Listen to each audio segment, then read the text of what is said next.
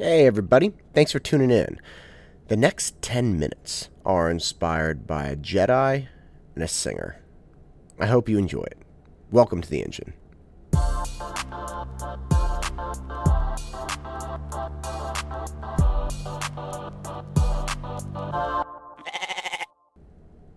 The Star Wars series to me is one of the greatest cinematic series think ever. And I don't I don't think I'm in the minority view here, obviously. I mean Disney does not does not invest the amount of money in buying the series or or building Star Wars land without it having some relevance. And and I just love it. I think it's fantastic the story and I mean it's uh, the experience you go through when you really invest in the films and understand what what the characters are doing. It's again, I think it's I think it's almost unparalleled in, in that way. And there's a scene actually, if you if you know Star Wars, there's a scene that I've always found very interesting. It was one of the first times I I really was exposed to this concept. So there was a scene in I believe it's the second film um, where perhaps it's the first, excuse me. There's a scene when Luke Skywalker is being trained by Yoda. And Yoda's telling him to do something, and Luke says, I'll try. And Yoda, of course, brings back the ancient wisdom do or do not, there is no try. And that was the first time. I mean, it took me years. I saw when I was a little kid, and it took me years to really understand the significance of what of what Yoda was saying and how he was trying to get Luke to get Luke to think about his life and think about his decisions decisions he made. And it's not it's very unfortunately not really addressed again in the film because I think people throw this phrase around and then you don't really see it you don't see it play out. You don't see the struggle to do or do not. You don't. It doesn't really make sense. Okay, no, th- there was a rowing race that that I did, a series of races when I was a freshman. I think I was 19 at the time. And we were racing against uh, the Stanford crew. We were a freshman boat, so all 18 and 19 year olds racing against the Stanford varsity. They just had a, a coaching shift, and the coach knew our coaches and wanted to, ha- wanted to get some races in. So our coach, our head coach, kept telling us, you know, refuse to lose, guys. Just refuse. And it was so interesting because it was like, okay, we're 18, 19. They're 22. They're not, they weren't great, by the way. I mean, I'm not saying that, that they were this fantastic world, world class varsity crew that were racing again. But at the same time, I was like, okay, we lost a bunch of those races. And so the idea of refuse to lose, it's, again, it, it doesn't really describe the struggle. It's the same as do or do not. And it's like, what do you mean refuse? Like, I understand. Just haul as hard as you can. I understand. I understand. Try as hard as you can. I understand. Lay it all on the line.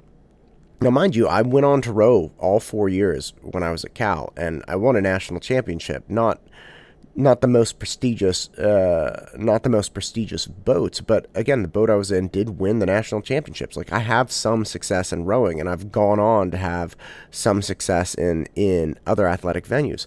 The whole concept of refuse to lose, or do or do not, there is no try. It's still,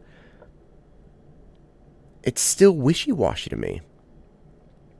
I understand we tell it to people. I understand we convey that type of thought, but it's kind of like, what does it really mean? This this really struck me hard when I listened to uh, I listened to a song by Lady Gaga.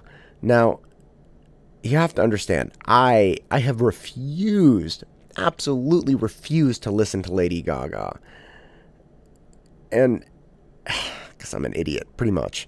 But I saw, I finally saw the film A Star Is Born, and I talked to a couple friends about this, and all of them said they just bawled their eyes out in that film, and I I understand why. It's a tremendous film, but there's one there's one song in in that film I have the soundtrack. It's all beautiful. Where Gaga's singing and she's saying, I think the lines are like lovers in the night, always trying to rhyme, or always trying to write. And then she says, We don't know how to rhyme, but damn, we try. And for some reason, that line grips me. It there's something about the honesty and humanness in in that statement that I feel is so lost in Star Wars. It's not Gaga's not saying like rhyme or do not rhyme. Don't try. Because that's not being a human being. And that's not even being successful. I I do a lot of different things. I I mean, uh, random things. Making a, a, a, solar water heater for, for my pool at home. Okay, and, and people are like, what are you doing? I'm like, well, I'm trying to make this water heater. And they're like, oh, okay. They have no idea what I'm doing, but they don't come at me and say, there is no trying to make the water heater. Do or do not. Because that's, I don't know how to make a water heater. Okay. I don't, I've never done this before. I'm not super adept at it. And, and so I'm trying to do it. Now, mind you, if somebody says, look, there is only making this water heater or not making this water heater, there's no trying, then the intimidation and, and reality of the situation, which is, okay, look, I, you're telling me I have to make this perfectly or I don't make it at all. The intimidation there, the perfectionism, the the standard, the unyielding standard, would be so intense that I likely wouldn't do it. And I'm not, for this reason, I'm not an expert at doing things. I'm an expert at trying things. And there's a grand distinction there in case you're missing it.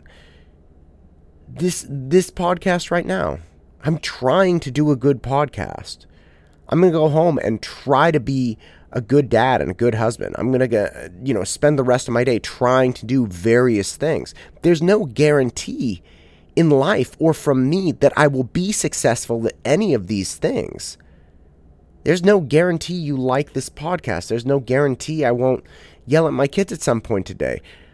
But I'm trying to do all of these things. I'm at least attempting to do them. And I don't have a standard for myself that's do it or do not do it. There is no trying. As if it's binary. I'm either I'm either being the best dad ever or I don't even try to be a dad. That's just ridiculous. That's just ridiculous. And that kind of attitude keeps people away from trying to be better versions of themselves. Because you cannot say, you cannot put the pressure on somebody of saying it will either be perfect and done perfectly or you shouldn't even attempt it. Who would do anything? Who would ever try to get in shape? Who would ever try to change their meals? Who would ever try to be a better person in any capacity? Nobody would. Nobody would. And and the only way I've learned to do the things I have is because I tried them before I knew what I was doing. At no point was I like, "Oh, I got this one locked down." No. No, that's silly.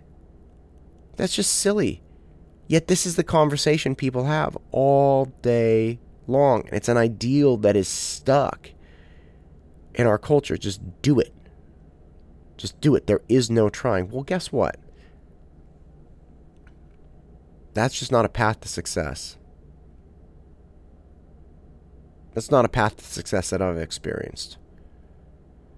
I'm still trying to be a good tutor.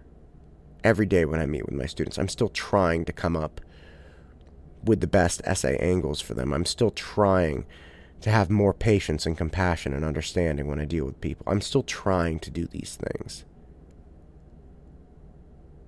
And if trying instead of doing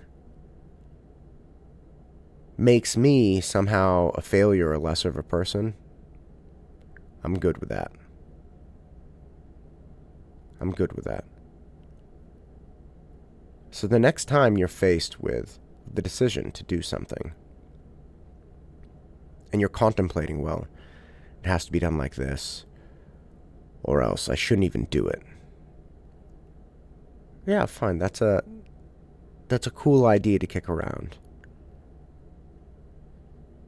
But maybe just think about giving it a shot. Just try it. Maybe it doesn't go perfectly. Maybe you have to try it two or three or four times before you hit your standard. But just try it and see how it goes. I'm Matt Todd, and this is the engine that drives me. Go out and crush it.